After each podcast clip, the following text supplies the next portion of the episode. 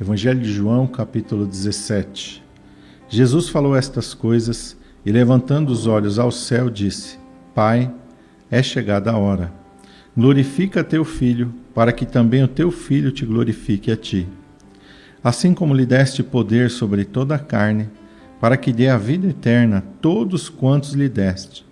E a vida eterna é esta: que conheçam a ti só, por único Deus verdadeiro, e a Jesus Cristo a quem enviaste.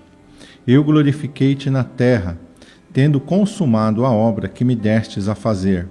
E agora, glorifica-me tu, ó Pai, junto de ti mesmo, com aquela glória que tinha contigo antes que o mundo existisse.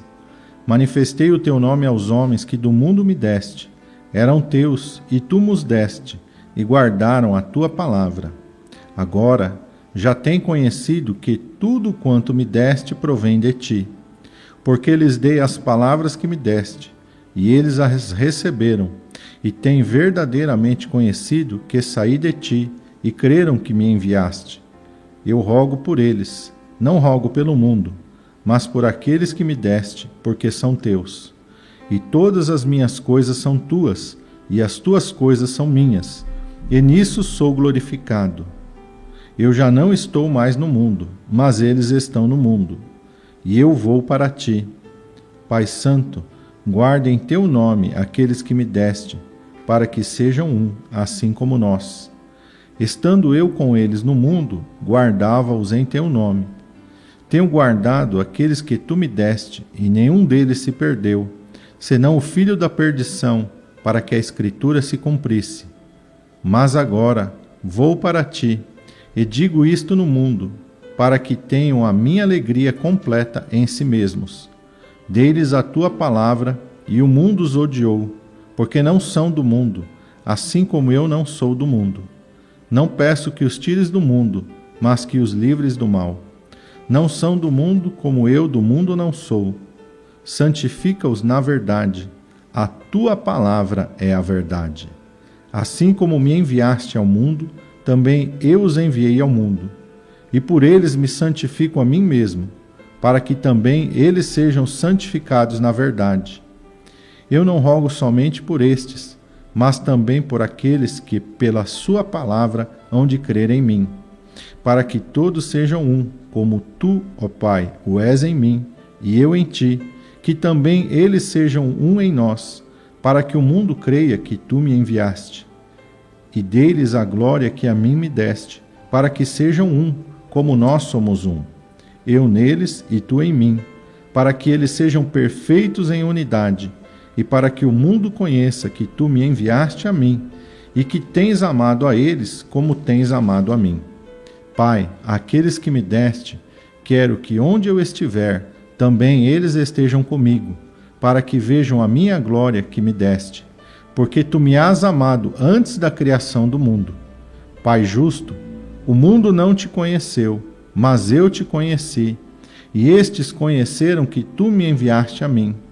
E eu lhes fiz conhecer o teu nome, e lhe o farei conhecer mais, para que o amor com que me tens amado esteja neles e eu neles esteja. Glória a Deus. Essa é a oração de Jesus pelos seus discípulos, em que Jesus está falando ali do que está chegando no final, está encerrando a sua missão aqui na terra. E ele está falando, Pai, é tudo que o Senhor me deu para fazer, eu fiz, eu cumpri, eu consumi, eu é, consumei a obra, né? Consumi não, consumei a obra que o Senhor me deu para fazer. Quer dizer, eu fiz até o final. Não ficou nada pendente, não ficou nada por fazer. Por isso que Jesus na cruz, né, as últimas palavras de Jesus na cruz é está consumado. E aí ele entrega o espírito dele. Né? Então aqui Jesus está falando daquilo que ele fez. Né?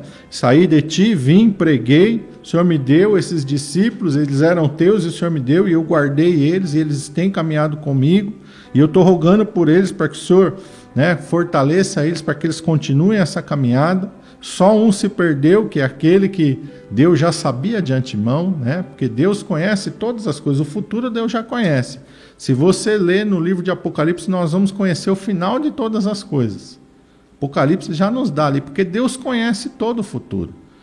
Quando as coisas estão na frente, Deus anuncia, Deus não está fazendo uma loteria.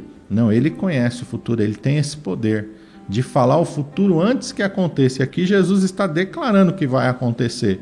Né? E Jesus está falando acerca de nós. Não rogo somente por estes, mas por aqueles que, através da palavra dele, deles, hão de crer em mim. Jesus está falando de nós aqui há dois mil anos após esse, esse episódio aqui.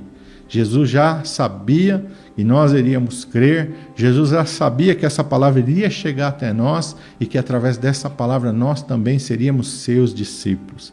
E aí Jesus fala uma, uma palavra gloriosa, né? Pai, eles não são do mundo assim como eu não sou do mundo. Então eu não rogo que os tires do mundo, mas que os livres do mal. Nós não temos nada a ver com esse mundo. O curso desse mundo é completamente diferente dos ensinamentos da palavra de Deus. Por isso o apóstolo Paulo falou: a palavra da cruz é loucura para os que perecem, mas para nós que somos salvos é o poder de Deus. Esse mundo passa e tudo que tem no mundo vai passar, mas a palavra de Deus e aquele que faz a palavra de Deus vai permanecer para sempre. Jesus dá uma declaração sobre a verdade. No verso 17: Santifica-os na verdade, a tua palavra é a verdade. Só tem uma verdade na qual você pode colocar sua vida, na qual você pode colocar sua esperança, é a palavra de Deus. Ela não é um dos caminhos, ele é o único caminho.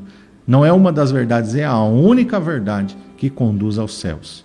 Não existe outra verdade, não existe outro ensinamento que pode te levar a Deus a não ser as sagradas escrituras, a Bíblia sagrada, o evangelho de Jesus Cristo. Esse é o único caminho, essa é a única verdade que te conduz a Deus. Então, meu irmão, fica firme, aprenda do Senhor Jesus através da sua palavra. Você só vai conhecer Jesus através do evangelho. Você só vai conhecer a Deus através das escrituras sagradas que você possa se firmar nesta palavra. E Jesus fala algo glorioso. Pai, a glória que o Senhor me deu, eu dei a eles. Em que sentido? Eles vão ser um. A igreja de Jesus Cristo é composta de pessoas de todas as tribos, povos, línguas e raças. Tem pessoa do Brasil, tem pessoa dos Estados Unidos, tem pessoa da Europa, tem pessoa da Ásia, de todas as tribos, línguas e nações, mas que formam um único corpo, a igreja de Jesus Cristo. E Jesus está falando, assim como nós somos um, Pai, aqueles que creem em nós também serão um conosco. Por isso que o apóstolo Paulo vai falar que a igreja é um com Jesus Cristo. A igreja é o corpo e Jesus Cristo é o cabeça da igreja. Nós somos um com Jesus Cristo. E sendo um com Jesus Cristo, nós somos um com o Pai e com o Espírito Santo. Que glória! Os homens mortais, pecadores, falhos, através de Cristo Jesus, podem se unir a Deus através da sua obra na cruz do Calvário. Que glória, meu irmão. Fique firme nessa verdade. Fique firme em Jesus Cristo. Que Deus te abençoe.